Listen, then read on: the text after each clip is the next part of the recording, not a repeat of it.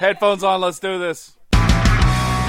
Hey, do you know of a, uh, a podcast I could listen to that has nerd and comic books and stuff? I really can't find one. I say, you ever heard of the Nerd Dumb Podcast?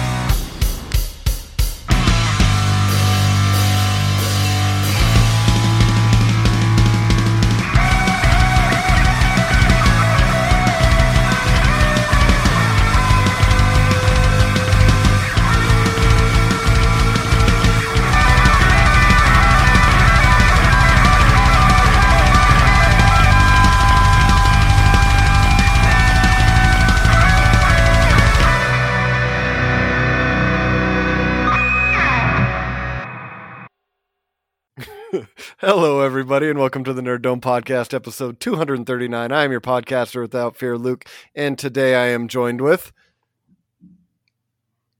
Ah, Robert. Three three guys who are too polite to jump in and say Chris, who they are. He, he said we follow the list and you were next. Was I? I'm Yes. so out of it on this one. My bad. Classic Chris. I should have Hoffman. What'd you pointed. call me? I sh- yeah, classic Chris. And I I'm pointed. alliterative Andrew. Uh, Oh joy. yeah, and, and and our special guest who introduced himself once, he gets to do it again because he's that special. Holy cow. Hi, I'm Robert.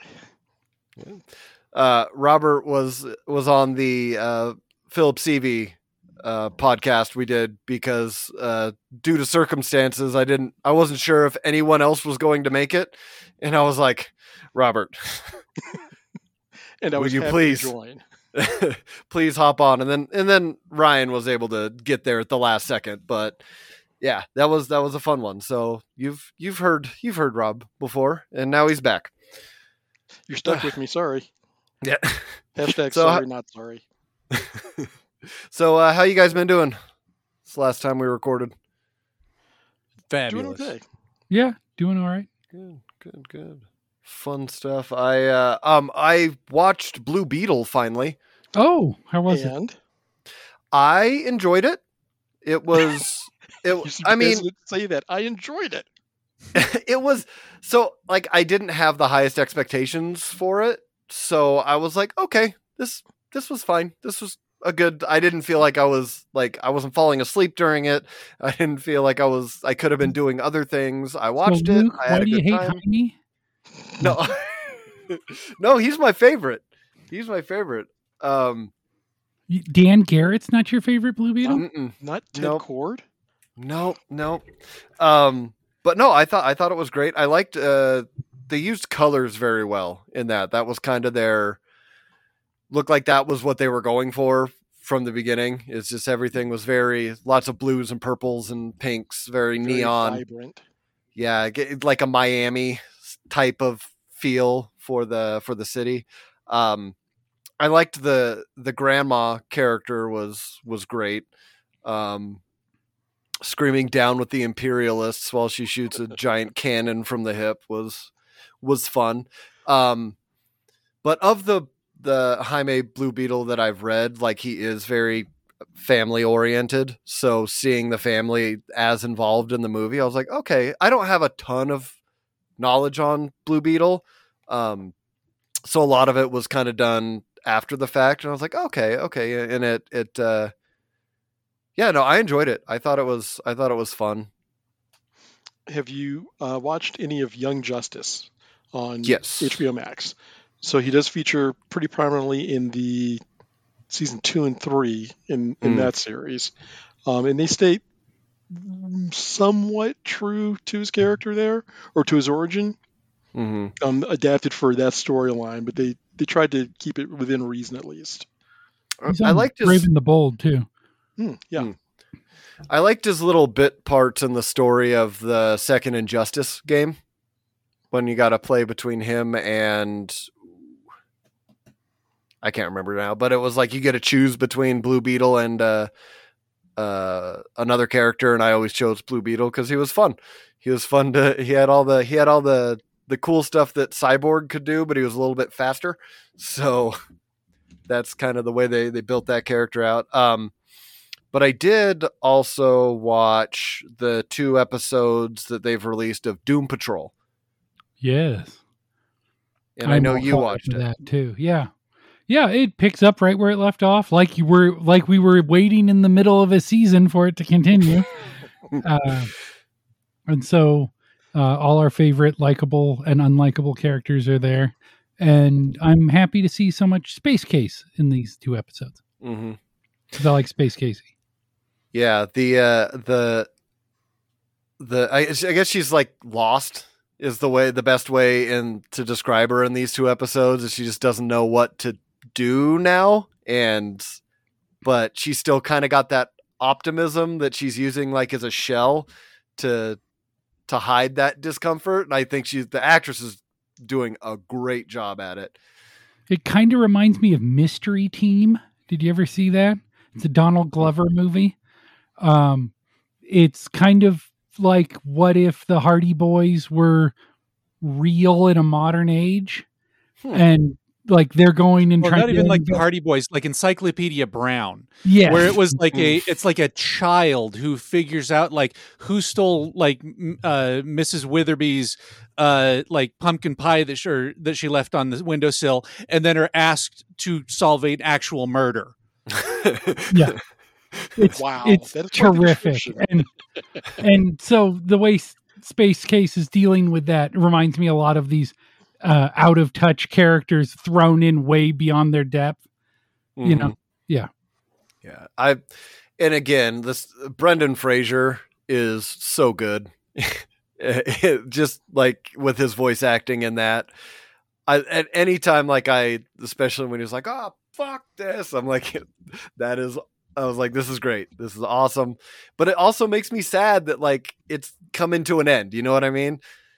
Like I'm like I the don't- way I see it is we got four seasons of Doom Patrol that was way better than I could have hoped for.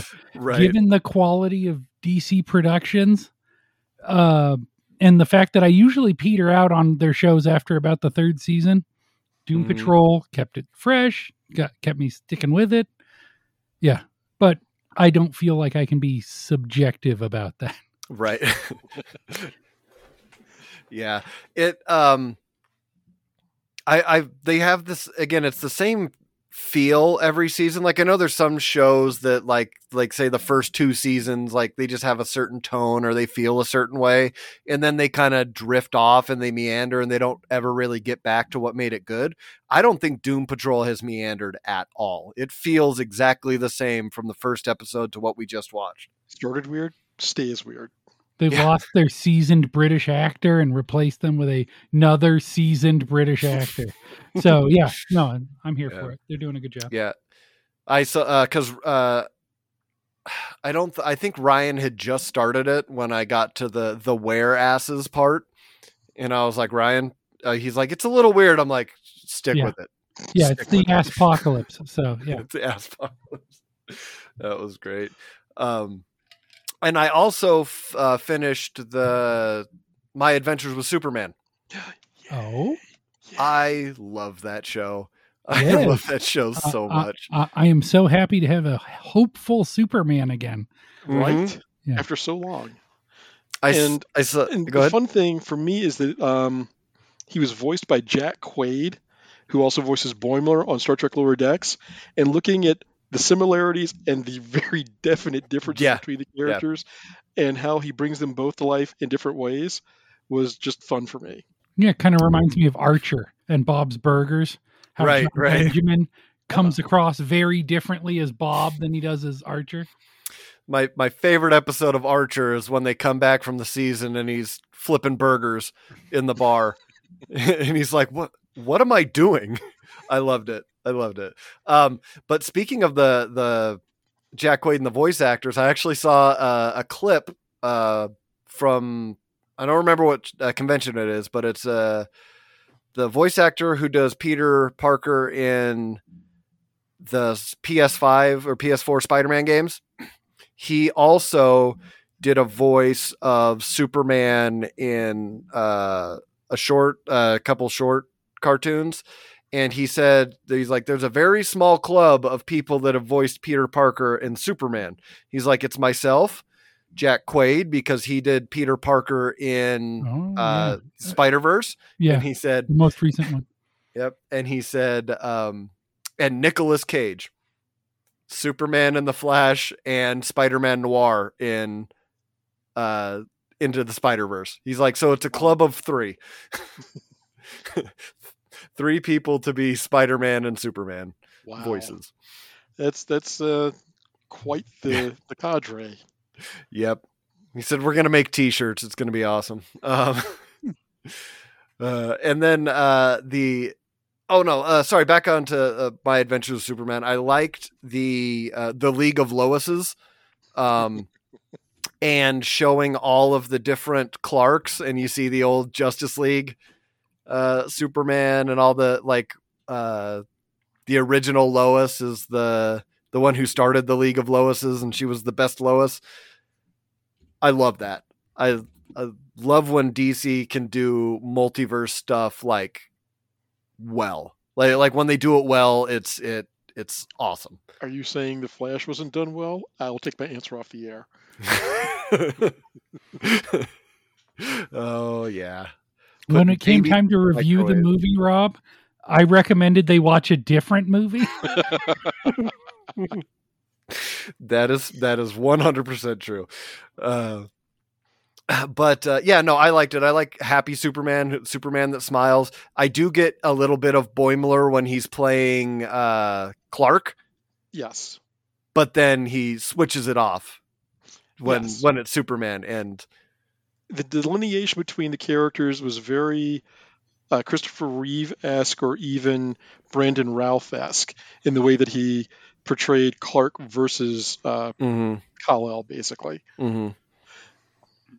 yeah it's and it, uh, listen i liked it so much i ended up i'm not a haven't read a lot of superman and we'll get to this when i get to my comics but i actually picked up a bunch of superman comics to read after that show so i mean i guess that's how much i liked it I will warn you that the comics that you that you showed us what they were um, are not are optimistic Superman. It's not beat down drudgery Superman, which is Right, great because right.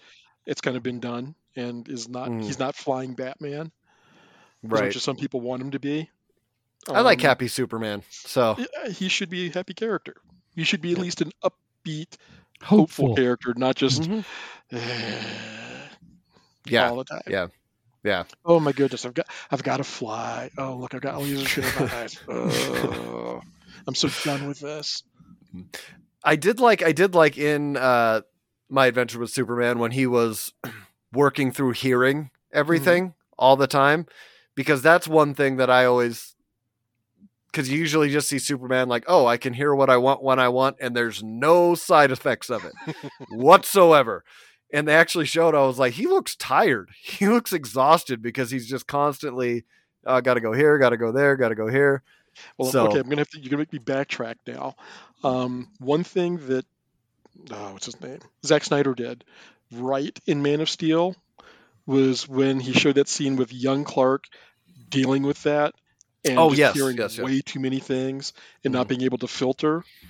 I think Mhm. that that was one thing that he did right for me um, in expressing you're developing all these superpowers and you have nobody to talk to about it. Go. And I think that, that was Right. just one that was done well. Mm-hmm. Yeah. Um, the other thing I watched was the f- uh, first two episodes of Loki season two. I also And, saw that. and I know, Robert, you have not yet. And That's okay. Chris. You can you can dive in. I'm fine. Yeah, go ahead. Okay. Okay. Oh well, first, Andrew, what do you what do you think of the first couple episodes? It's terrific. Uh, I like the the guard went and found his best life, Mm-hmm. right? And Zaniac. yes, his best life happens to be an actor in the seventies. So yeah, Yeah. I I enjoyed uh Tom Hiddleston getting to stretch his legs doing kind of villainous stuff. I was like cuz Bad Loki's a, a villain. So and it's been a while since you've seen him be menacing a little bit.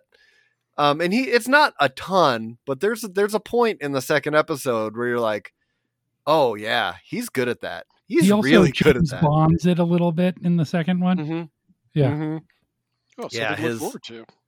Yeah, the Owen Wilson is just Owen Wilson in everything that he's ever in, and the, yeah, there's the there's a thing where he's apologizing for losing his temper and slapping somebody, and Loki goes, "Listen, man, it's it's okay. We all have to blow off steam. You know, this is one time I was really mad at my brother and my dad, and I held New York City captive with an alien army. You know, so it happens." but yeah, no, just getting him to getting uh, able to see him kind of bring that back out was nice because it's it's been a while since since I've seen that.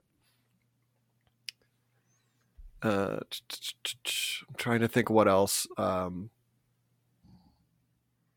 oh, um, the I can't remember his name. The actor that voices Rutherford from Lower Decks is?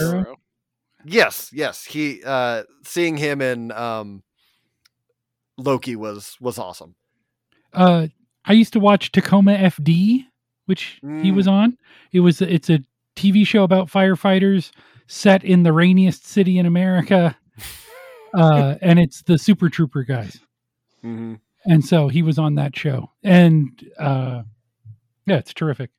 Yeah, so hearing him nerd out about the handbook was very on on character for his other character that he voiced. So I was like, that's that's awesome. And OB's doing a great job in this too. Like, we're all gonna die. Yeah, yeah, we're all gonna die. It's fine. he's he's been he's been fun. Um, but now let's move on to uh, the news section from New York City Comic Con that just wrapped up over the last was it wrapped up on Sunday, so just over last weekend.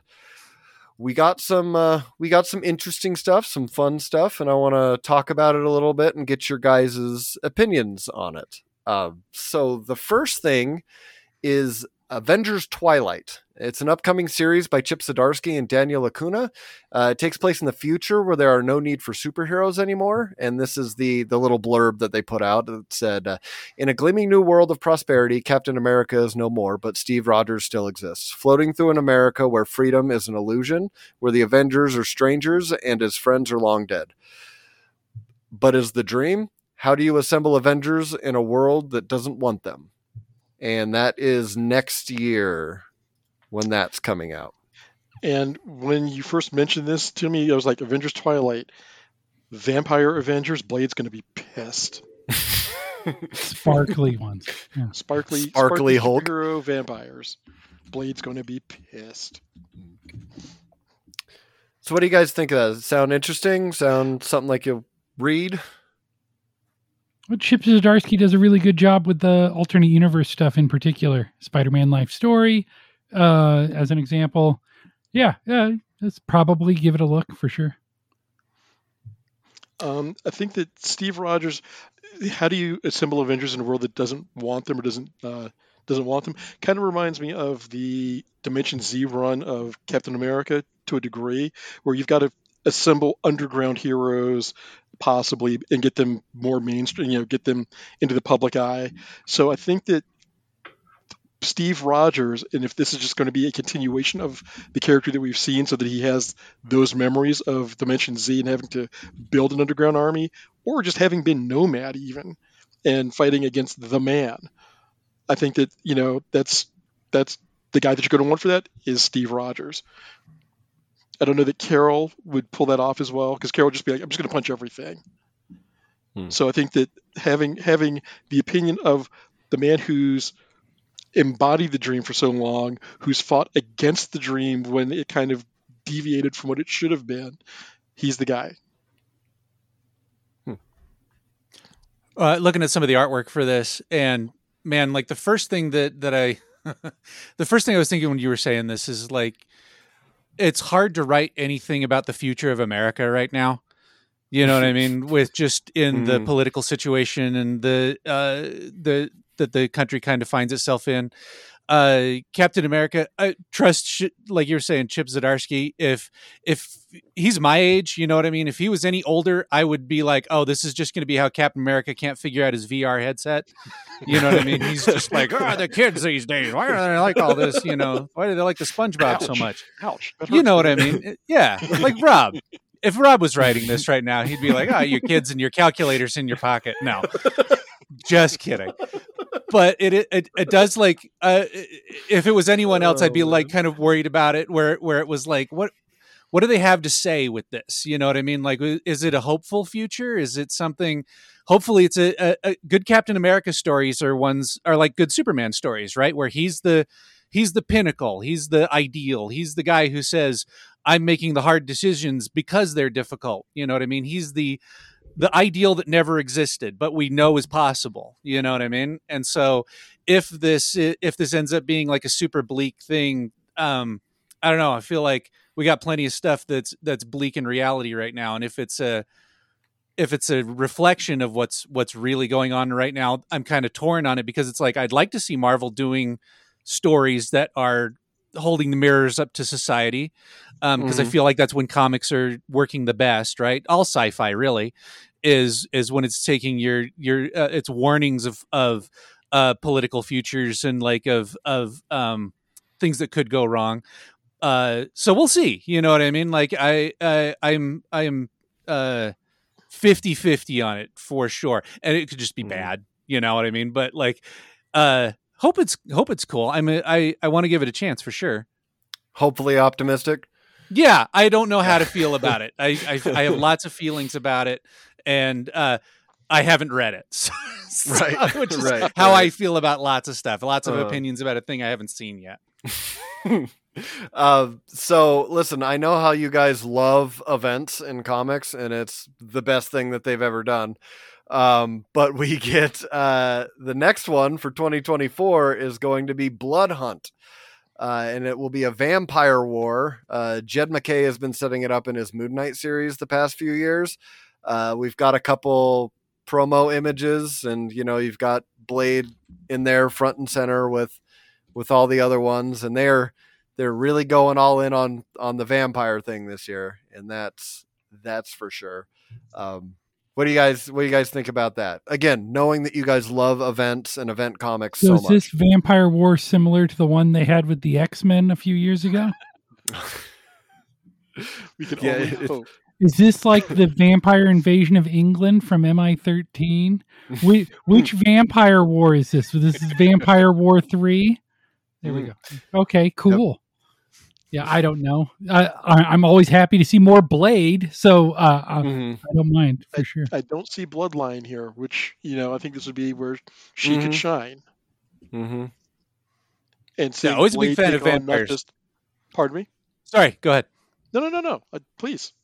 No, I, I, I was going to say it's always fun. I think it's fun to see characters at, um like kind of double up their powers on stuff. So if it's someone who's a vampire, Like uh, Bloodstorm or Jubilee.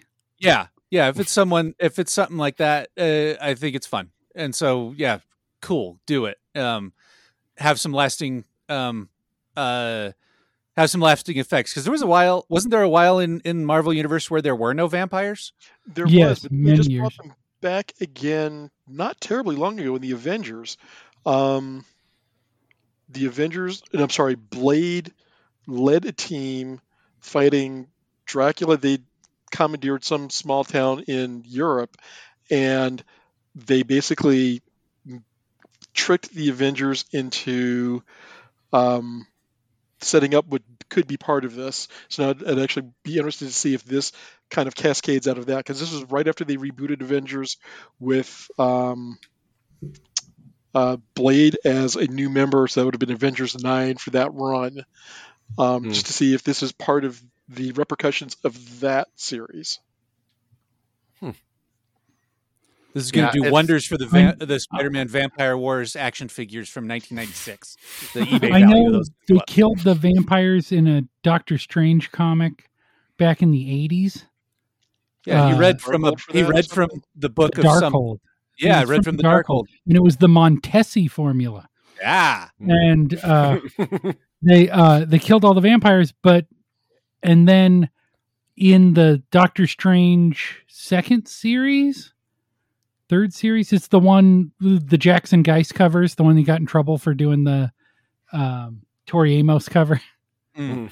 But the uh, it uh, the spell got weakened and vampires came back, and Varnae even came back, the first vampire. And then everybody remembered who Peter Parker was. Yes, Um, but his marriage was dissolved. I uh, as as I was putting these notes together and I saw that I was um, just kind of going back over with my my daughter and we had Disney Plus up and she's like lo- flipping around trying to find something and she stops on Werewolf by Night and I'm like yes yes. So right before we recorded we just sat there and and watched Werewolf by Night again and I'm like I love this. And at the end my daughter looks over and she goes I love Ted and I was like, yes. I was like, I loved Elsa. Bloodstone in that. I just wish Mhm. that they dressed her ten percent different from Jessica Jones. right. But it's Make like it a the- trench coat. Just make it a trench coat instead of like a motorcycle trench jacket. coat would have been fine. Right. Just- yeah. Uh, and uh, she has just recently she watched Wizard of Oz for the first time, so she got the reference of the them playing somewhere over the rainbow as the color comes in at the end of that. Um, and then she also looked over. First, she looked over at me and she was like, "Is Ted Swamp Thing?" And I'm like, "No." I can I get why you thought that, so I explained it to her, and she's like, "They'd be best friends." And I was like, "Yeah, they would be best friends. Sure, why not?" so now she wants a uh, a plushy stuffed animal of Man Thing and Swamp Thing that she can that she. They have keep. a man thing plush at Volds. Right. Oh, do now. they? Yes, I Okay, saw it well, I earlier will- today. I I got will my have to swing locking plush there, and I think I've taken it downstairs already. So yeah, I I will have to swing by this week then because she will she will love that. Um. my All right, next uh, plush purchase is going to have to be a Bamf, though.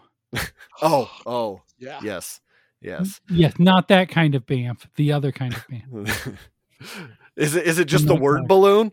Yeah. it's just a pillow word balloon. This is Bamf on it. um. So the next one, uh, we've got a new Dragon Ball anime series that was announced. Um, uh, not a lot of, in the in the Dragon Ball fandom. They've been kind of wanting more of a continuation of the story that they left off on 2019, 2018, 2019.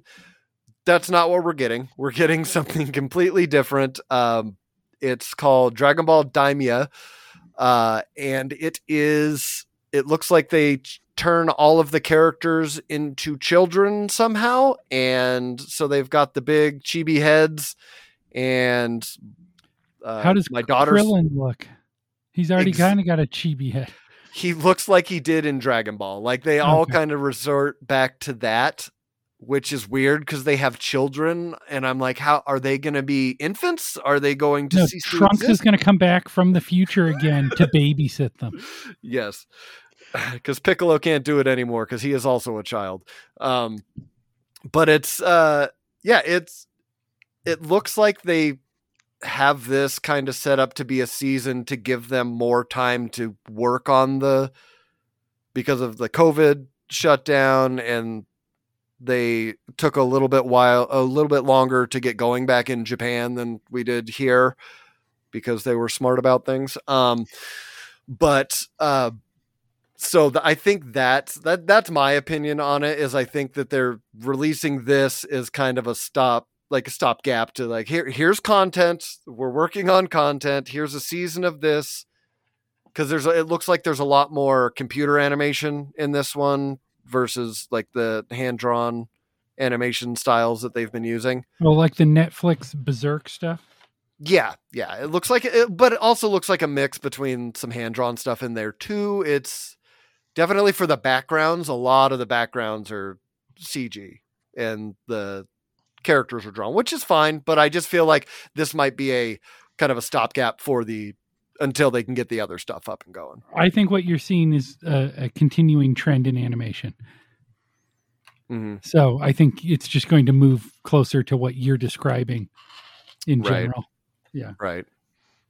I mean, when it's done, when it's done well, I it doesn't bother me at all. I'm like, okay, cool, that looks great. I'm kind of curious now. Does this become effectively like the Young Dragon Ball Chronicles or um, Dragon Ball Go?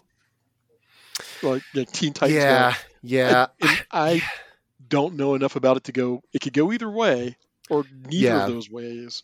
I mean, it it could. The one thing that um, with the uh, Akira Toriyama, the creator, that he he is notorious for not caring about continuity or canon at all.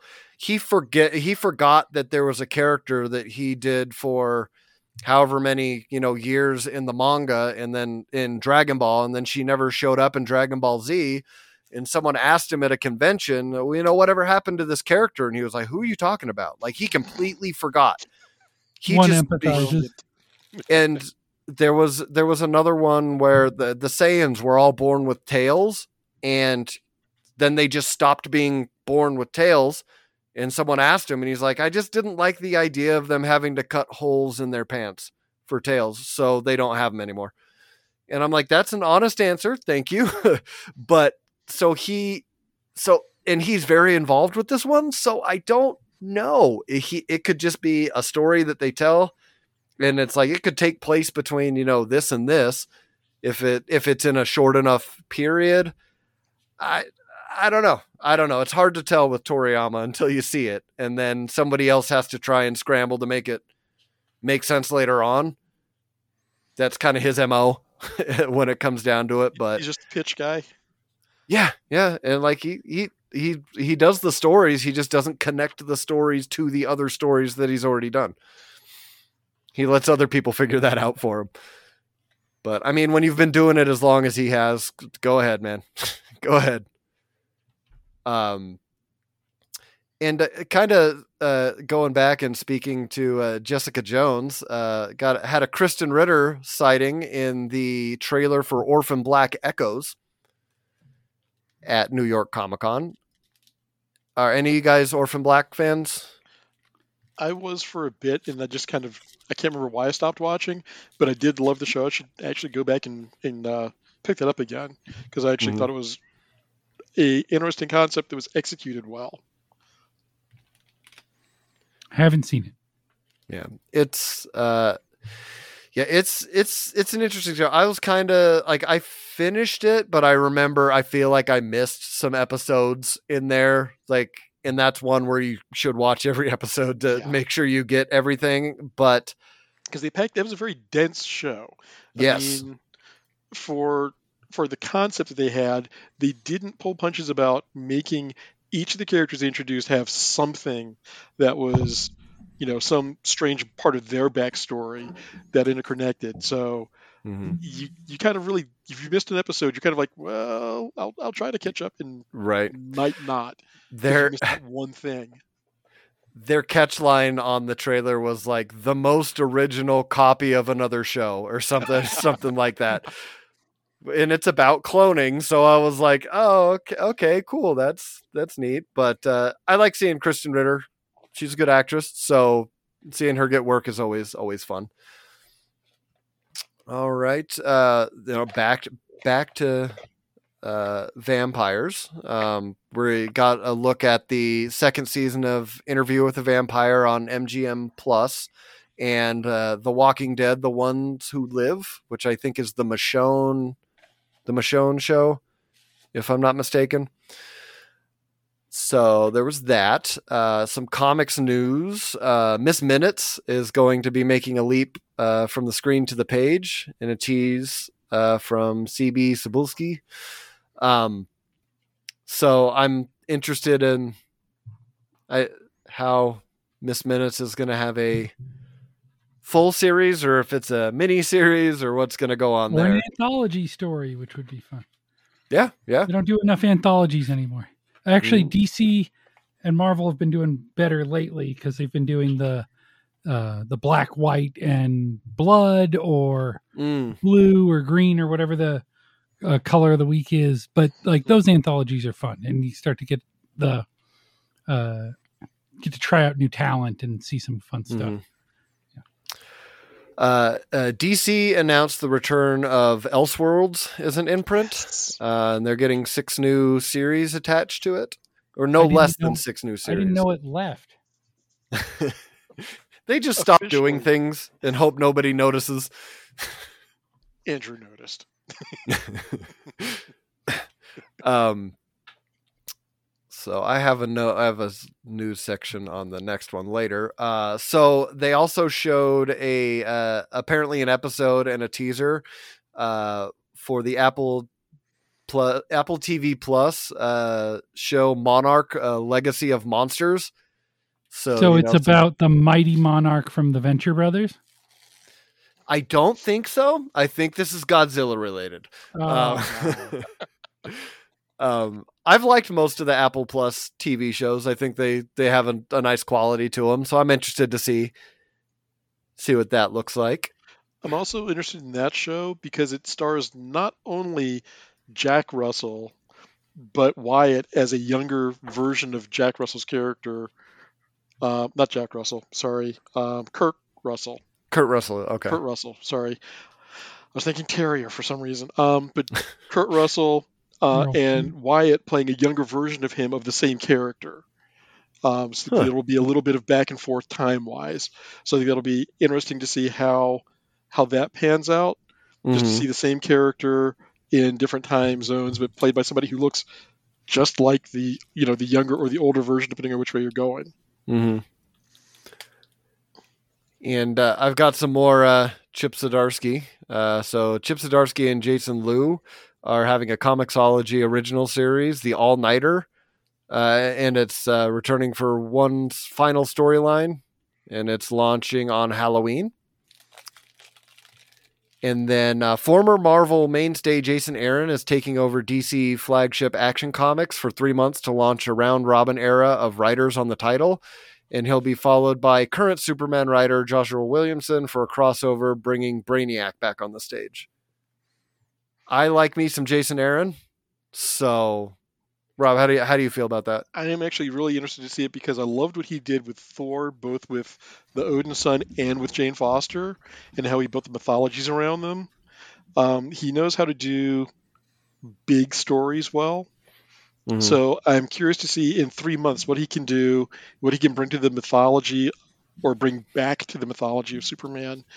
Um, but that being said, I've enjoyed uh, Williamson's run on Superman for the past uh, year and a half or so since he took over after Bendis. Um, And it's kind of pushed me in a dire- couple of directions with comics that are like, I'm an old man who's been reading comics for a long time, and I'm kind of kind of like I like my comics a certain way, but I also appreciate it when they can push a character or a series in a direction that I didn't see. Um, and make choices uh, like they did with the X Men in their whole um, Krakoan age. Never saw that Mhm. coming, but it was an interesting chal- an interesting take on the X Men. And he's done some things with Superman and introduced characters that have been like, well, that's that was a choice, but how he how they've developed over the time has been really fun to watch, and how they've grown the uh, the extended Kent family, so to speak. Mm-hmm. Um, so uh, next one I have is uh, 2000 AD is collecting some of the finest work of the galaxy's greatest comic, ran by the late great Steve Dillon in a deluxe format edition. So that'll probably be Emerald Isle, City of the Damned, and I'm trying to think of the distinctive Steve Dillon. He did part of the Apocalypse War too, I think. Hmm. So uh, yeah, he had a good run on 2000 AD uh, back in the day. So yeah, there's a lot of good stuff to reprint there. Cool.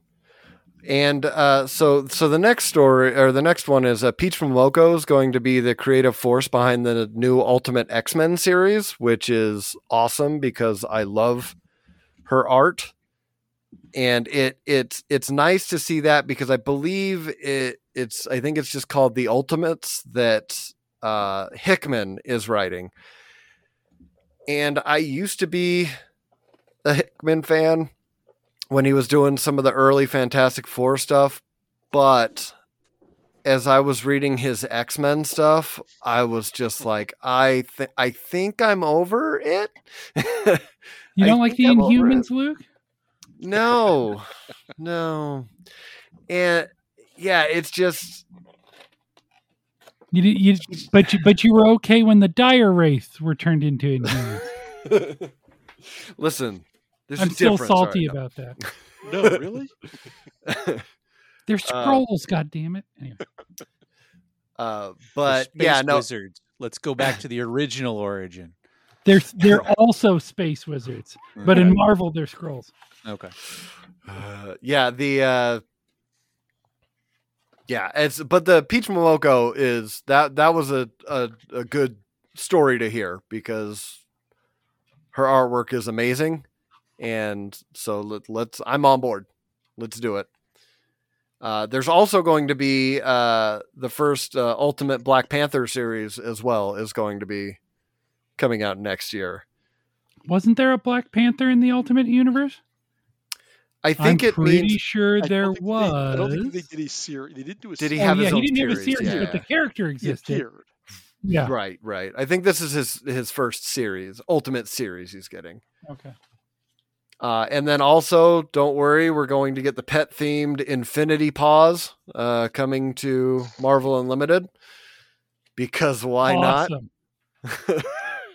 Look, as long as if it's got Jeff in it, I'm good. I'm golden. Jeff's pretty great. Yeah. Um, there's a. Uh, Jason Todd will live again, again, uh, as DC plans to reprint Batman 428, the issue that killed Robin, uh, with a difference. Namely, they're printing the version that would have been released had the phone vote gone the other way. So, and is this the one that right. doesn't get Jim Starlin fired for killing uh, Robin? no, he'll still get fired. Oh, Um, uh, next, uh, John Constantine Hellblazer might technically be dead, but he's getting a new series from Si Spurrier and Aaron Campbell, and I love me some Constantine, so so that should be fun. when did he die? Uh, Recently. I should yeah? have, yeah, I should have looked that up. It's it's been pretty recent. Okay.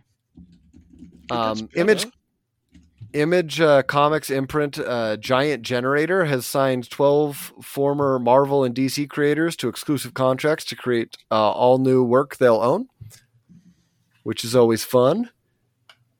And okay, we will jump to uh, this one about Ghost Machine.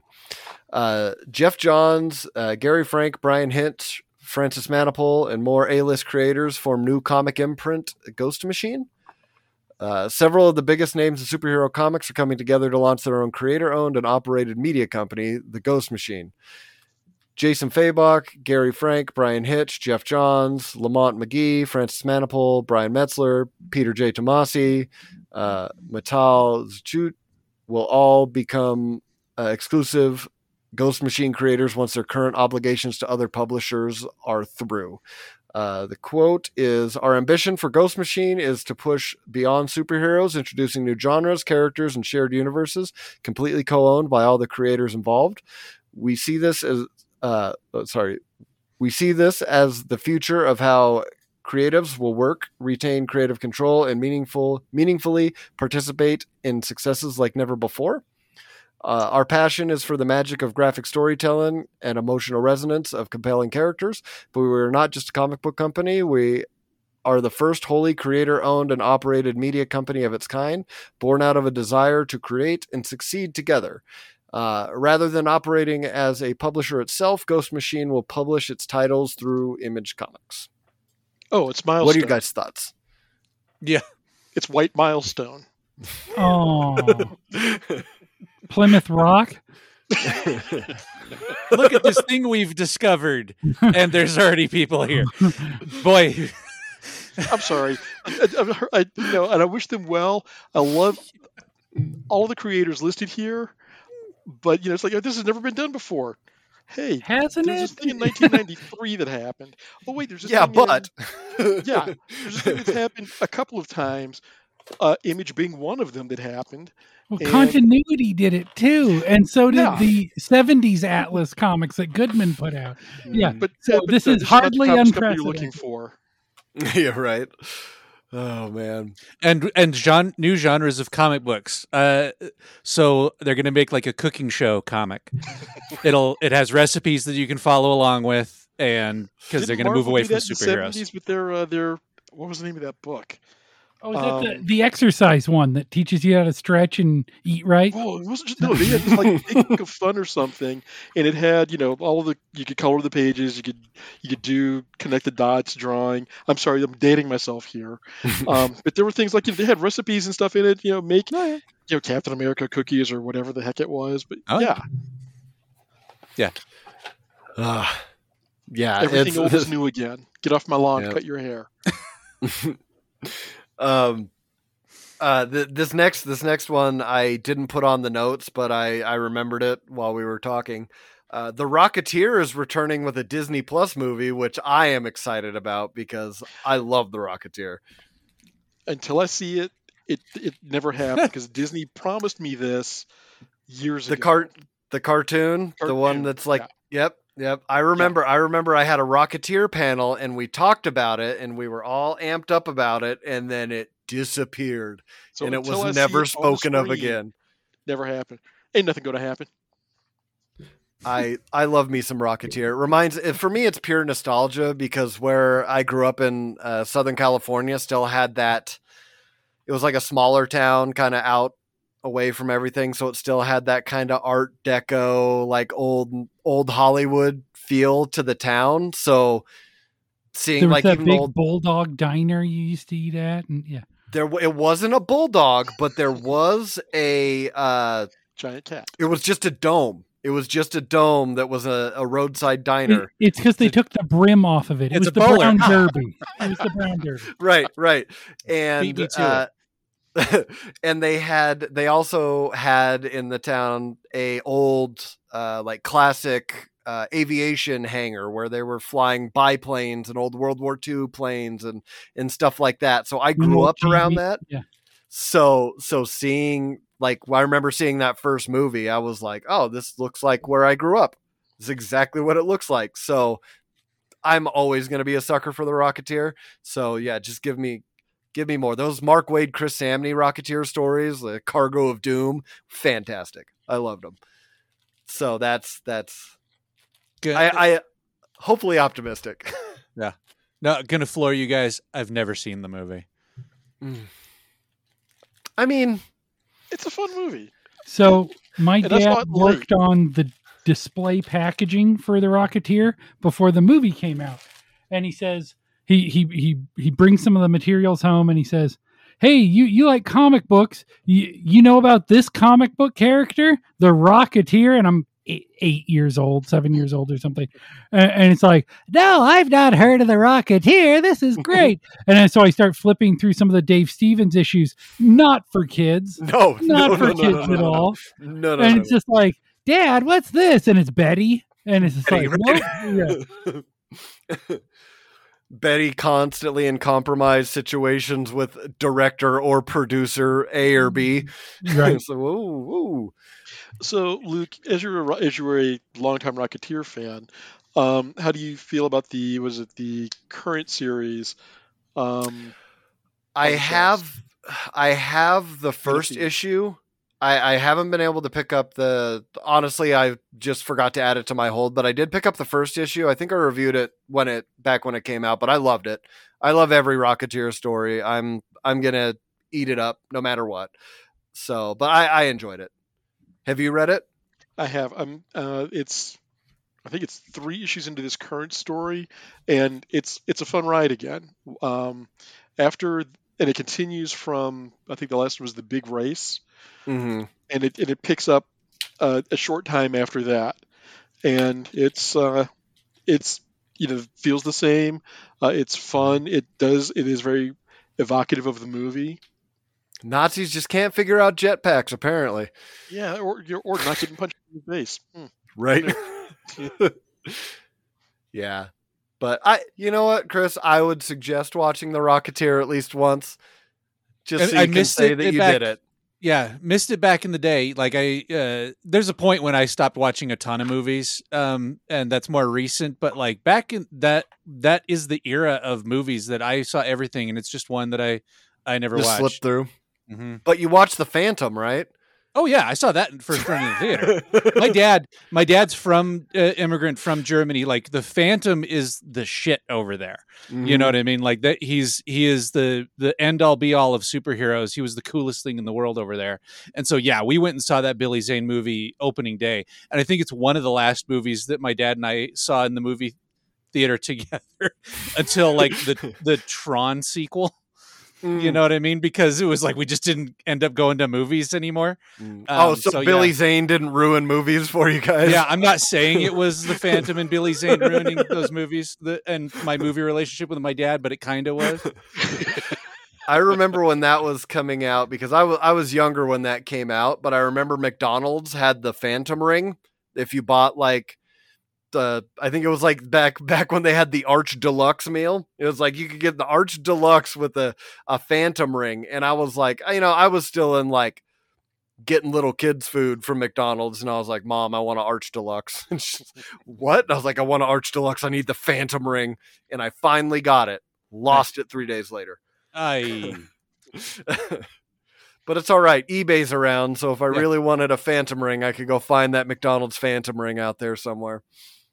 Um, all right, next story. Uh, Marvel reportedly lets go of Daredevil TV show writer and director as part of complete overhaul. Um, I saw this and I was like, "Am I ever going to see Daredevil again?" Um, but he's uh, dead. He's never coming back. Best to Uh, come to terms with that now. right so so i can just be happy if he, if it in fact does come come back It's not coming um, back. S- uh, so this uh, story was uh, daredevil born again is getting a complete overhaul according to major new report the marvel series has reportedly let go of its writers and directors as a look to uh, re-angle the show. Uh, per the Hollywood Reporter, a production break uh, mid-June for the w- WGA strike saw Marvel executives, including Kevin Feige, review footage and decide the show wasn't working. At the time, fewer than half of the show's 18-episode run had been shot and was angled as a legal procedural. Let me pause Uh, you right there for a 2nd Mhm. So, given that most of the Disney shows that we've gotten to this point have been six or eight episodes, I mean, it's not consistent. I mean, not consistently, but especially Mhm. the later batches have been, you know, six, six to eight Six, episodes right? where they've got to try and shoehorn a lot of story into a little bit of time without a lot of fluff like we got with some of the Netflix Mhm. shows. How do you feel about this being or having been uh, considered for an 18 episode run? I mean, that's you know almost a full network season. Yeah, I think I think for me the way that I took it was he's he's not going to be in movies, right? It's like you can't you can't lock up uh, Paul Bettany or Anthony Mackie or these guys to do an 18 episode 18 episode show when they're going to be showing up in the movies. Charlie Cox on the other hand, Vincent D'Onofrio, I think that was the compromise. Like listen, you're not getting a movie, but we will give you a big a big season and i remember them touting it as when they first announced it that it's the longest uh the most episodes of any disney plus show so far Yeah. and that was kind of their that was kind of their bragging they're like hey look at what we're doing we're doing a full full season. And so i'm always a fan of give me more daredevil so i yeah, who'd have thunk it? Um but yeah, so the rest of the story said problem arose from the fact that it had a wildly different tone than the original Netflix show, which was known for its violence and only saw, saw Charlie Cox's crime fighter show up in the costume in episode four. Um, as a result, Marvel reportedly let go of the head writers Chris Ord and Matt Corman and the directors of the remaining season to focus on a creative reboot of the show. Now the studio is working on getting new writers and directors for the project. Uh, Daredevil Born Again was supposed to act as a reboot to Matt, Murdo- Matt Murdock's story uh, after his run on the Netflix series. Uh, he was uh, brought to the MCU in Spider-Man: No Way Home. Are they uh, and doing then- the born again story, presumably. That seems a difficult place Yeah, to yep. start. Yep, Yeah, that's like yep. starting with Dark Knight Returns, and we know how Yep. well that worked out. Yep, yep. Um, so uh, the Disney Plus show was supposed to act as a major reintroduction of the character, which would be, I think they might have just done the took took the title and then they're just going to kind of work with it. Uh, I guess maybe more along the lines of like uh, kind of what they did with Winter Soldier, with Captain America Winter Soldier, where it's yeah, it is Winter Soldier at some points, but also not. They kind of shoehorned in other stories. I think that's what their take was going to be on it, and also how they directly adapt Born Again to a Disney show is Uh, so Born Again is not that bad content wise compared to uh, other options. It's not like they're doing Elektra Lives. You know what I mean? Uh, because the the worst thing you have in there is Karen as a heroin addict, right? Uh, yeah, uh, but they're- also yeah, it, I'm yeah. There's that and showing how how she became a heroin addict with adult films and it, such. it doesn't show that in Born Again. no, no, it, it's it's all it's No. all text. It's all Yeah. text. It's not so. But yeah, so like I don't think that there's anything in Born Again that you can't show on Disney Plus. Um other than I mean anything that can't be artfully shot around. yeah and and- but then it's also they kind of changed what because there was they added karen's secret in daredevil of the accidental death of her brother and they kind of used that as the as the blackmail through the through the show and i also know that she wasn't asked to be brought back i don't think they ever cast a karen for the show so that kind of leads me to believe they're just using the name and they're like, oh, it's a good look. Born again, reboot. Let's just use that. And and then so instead of uh um uh having supervillains that we're accustomed to, we're gonna have Starr Saxon in there as Mr. Right. Fear. And uh, yeah. listen, I I want to Death I want to see some Mister Fear. So uh, the guys uh, that they fired, uh, the Mhm. things that they were that they're famous for on their IMDb that I I've been looking up here is that they wrote the movie Deck the Halls. Uh, what's that? it's a uh, that's that Danny DeVito, um, uh, Matthew Broderick Yep. movie where they're fighting Yep. over who's putting up better Christmas decorations. I've Yep. never seen that. As you might imagine. Terrible. uh, I I like Christmas movies, you know, and I watched it uh, with the family. It's terrible. Um, and their their shows are Covert Affairs Containment, The Brave, and The Enemy Within. Two episodes of that. Um, Yeah. all of them are like in the five to seven range. Doesn't sound like they're fantastic at this. Um, Covert the- Affairs was an okay show. It was like Alias Light. Okay, yeah, so, I- I- so it was. Uh, they actually, it sounds like one of them created it. The Steve uh, Matt Corman um, Mhm. helped That create sounds that right, show, Yeah, It and. was- uh, it- it was a the, the, the, the USA Network show. Yeah, a CIA operative, and yeah, so Burn it Notice? sounds like it's in the in the in the ballpark, right? Yeah. So, uh, re- recently, I finally watched Captain America: The First Avenger. I was on the plane back from LA, and I and I finally watched it. It's just one that I skipped because the family watched it without me. No big deal, but it's not that I'm that salty think- about it or anything. not that I'm salty about it or anything like that. It would have made the Captain America movies a lot different having seen it. But I think it's something that Marvel has kind of lost its its way with in its movies and its TV shows in that it used to have this philosophy of uh we're not going to beat the head o- uh, beat the audience over the head with tons of superhero movies. We're making different movies. We're making a World War II epic. We're making a spy movie. We're Heist making heist movie. Yeah, making a heist movie. You know what I mean? And that was the thing. It happens to have our superhero characters in it. And I think that that is lost a little bit. It feels like if you have a character who's a lawyer, you should have a courtroom drama that has something to do with a superhero that can help fix what's going on in the courtroom. Like uh, She Hulk. Like She-Hulk, and even She-Hulk wasn't like the wasn't uh, apparently the writers on that show. Everyone looked at each other and was like, "Does anyone know how to write a courtroom drama?" And they all went, "No." Okay, well, that's not going to be the focus then. First off, how do you hire a whole bunch of writers and then you just have?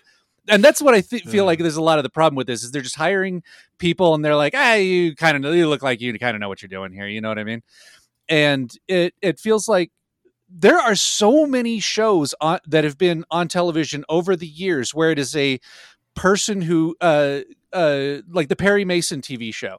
It's a guy who goes out and does other things other than in the courtroom. Jake and the Fat Man, Scarecrow and Mrs. King. There are all of these TV shows. I'm only naming ones that are Other shows old. with Bruce Boxleitner in them. Yes, but it seems like these are the easy. These would be the easy ones to do, where you just write down the story beats from those things, where it's like, ah, it's a murder in it, but instead of it just being some guy, it's Porcupine or something, you know. And then he goes and f- and it's has Punisher involved somehow. Uh oh, Well, that this just got interesting. he's It Luke is got sick of me. He's like, it's like forget you talking about my Daredevil like that. It almost disconnected me a moment ago. So Yeah, same Ow. here. We'll keep a we'll keep yeah, it keep going. going. he's not here. Keep going. Well, But I mean, I but think that- That I don't think kept you're wrong. But I What's think that? um, I don't think you're wrong. I think that you know there are ways to do this and to make it um, to to bring in other genres. uh, You know, to not just make it straight superhero movie. And I agree with you that Marvel made a had made a period piece for their second. No, I'm sorry. Yeah, their second superhero movie. It's like we're just going to do a period piece and call it good. Third movie, sorry, because Thor Third, came yep. first. But I mean, they did. So they did. Um, they did a superhero movie. I'd say that Iron Man, I'll give it the superhero origin story just because they could. But then you got a Shakespearean drama, Mhm. you got a World War II period piece, and I think that the thing that they did so well was that it was just we're telling a story that happens to have some people over here who can do other things that are out of the ordinary. Yeah. And it's now it's become, unfortunately, in a lot of ways, you know, what's the superhero story, was the superhero angle. I think that with some of their TV shows, however, they've gotten to branch out a bit and do different things, especially if you look at WandaVision, where where, you know, we're going to tell a story about this woman who had I I can't even say a bad day, who's had a bad life right. and she's expressing her grief and to do it as a comedy series Right. was inspired for the Right. lack of a better way to put it Yep. um, and you get you know some of these other shows have been like you know thriller-esque with a little bit of fantastic things thrown into them um, i would say that um, falcon and the winter soldier as an example was not so much a spy story but it was you know military operation it was special special operative operations uh, but you've got this other story and i would have loved to have seen what happened when you know if they'd gone with the original storyline. Um, and luke just says that he is his internet went out it's rebooting now and to keep going. So we're just going to keep talking because that's what Okay. we're doing. But i think that we've seen that marvel hasn't lost that knowledge of how to do it but i think they just keep looking at dollar signs, especially when it comes to the movies. Is like, well, we're just going to make a big superhero blockbuster movie. Right. I would Well, love to see them there's- do another smaller one. Yep. There's the dollar signs. There's the the the Flanderization of things, where it is the it, it becomes the goofiest version of itself as it as it goes along. Yeah. And uh, um, things happen to them that are out of their control as well. Like Sure. uh, WandaVision was supposed to be after Winter Soldier because Winter Soldier, uh, Falcon and Winter Soldier was supposed to be like the more uh uh more like the other superhero movies it's the Mhm. it's the superhero characters doing superhero stuff you know what i mean but it is still like a globe trotting uh um uh, Action Uh, thriller. yeah y- yes thriller cop- and then wandavision was movie. Yes buddy cop movie for sure and then wandavision was supposed to come along and be like the oddball right like this is so out there you know what i mean like we're not sure audiences are even gonna like this and I then would say it would have been Loki for me. right Is the oddball. right yeah that was it I yeah mean, that given was the way that we got it. I'm a sucker for an oddball. Thank Yes. you, Doom Patrol. and the uh, uh, and werewolf by night like that's the horror Yeah. right Sure. like they've been do there's stuff there that's been that's been really cool um but yeah, but the things that are out of their control are like things like COVID and like the the writer's strike and stuff like that. Like uh, those are those are going to put some things in the ground that we're never going to get to see, and unfortunately, Daredevil might be one of them. Um, these you got to also understand that like these people are getting older. You know what I mean? Like Yeah. every single time, like watching that, uh, watching Chris Evans from uh, almost uh, to 10 years, 10, 15 years ago, right? Is is different. The Yeah. and Well, even even looking at Evans from that, look at him. So that was, uh, what are, I mean, first Avenger would have been 2011, 2012. Look at him seven years before in the Fantastic Four movies. Look Right. at how different he was just that. But Yeah. going to your point of, you know, everybody's getting older and, you know, you've already signed them to a nine appearance deal or, or whatever. You know, I think that one of the next things, if they ever figure out the whole who is going to be the new Kang, if we have to no longer use Jonathan Majors or what direction we take that, you know, I like the idea of uh, one that I heard floated of the High Evolutionary becoming a Kang variant that they follow. I'm I would listen to Chukwudi Iwuji read the phone book.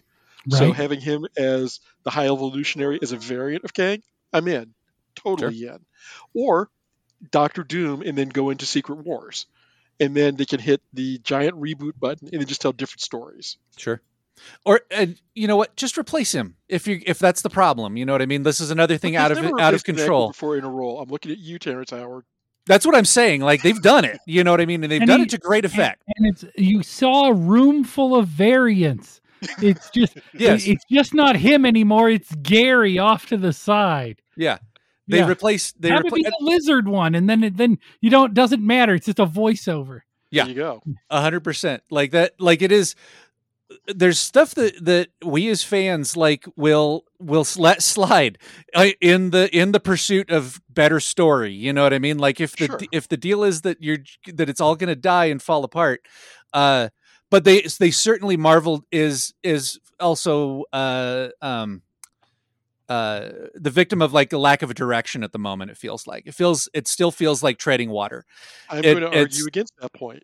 yeah Please. and, it, and and then I'm going to disconnect and say my internet got uh, uh, reboot stuff, and then I'll be. Brilliant. I don't like. Rob's argument. I'm out. Boom. I think that I think that one of the things that we've run into with Mar- with the MCU in its various permutations is that we had something that was building up to a thing, and we knew it that thing. Well, we the fans of the comics had an idea of what this thing is going to be, and it was Infinity War and Endgame.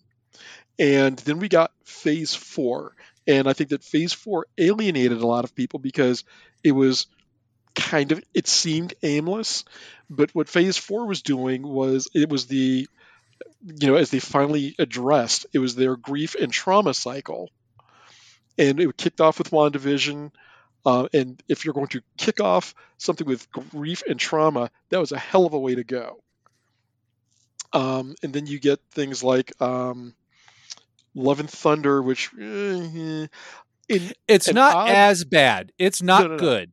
And It's it not- and it suffers from being after Ragnarok, which is S tier. That is that movie is so good. sure But Love and Thunder is okay. It is it is certainly not Dark World, and it's certainly No. not down in the. And I'd watch it over almost any DC movie.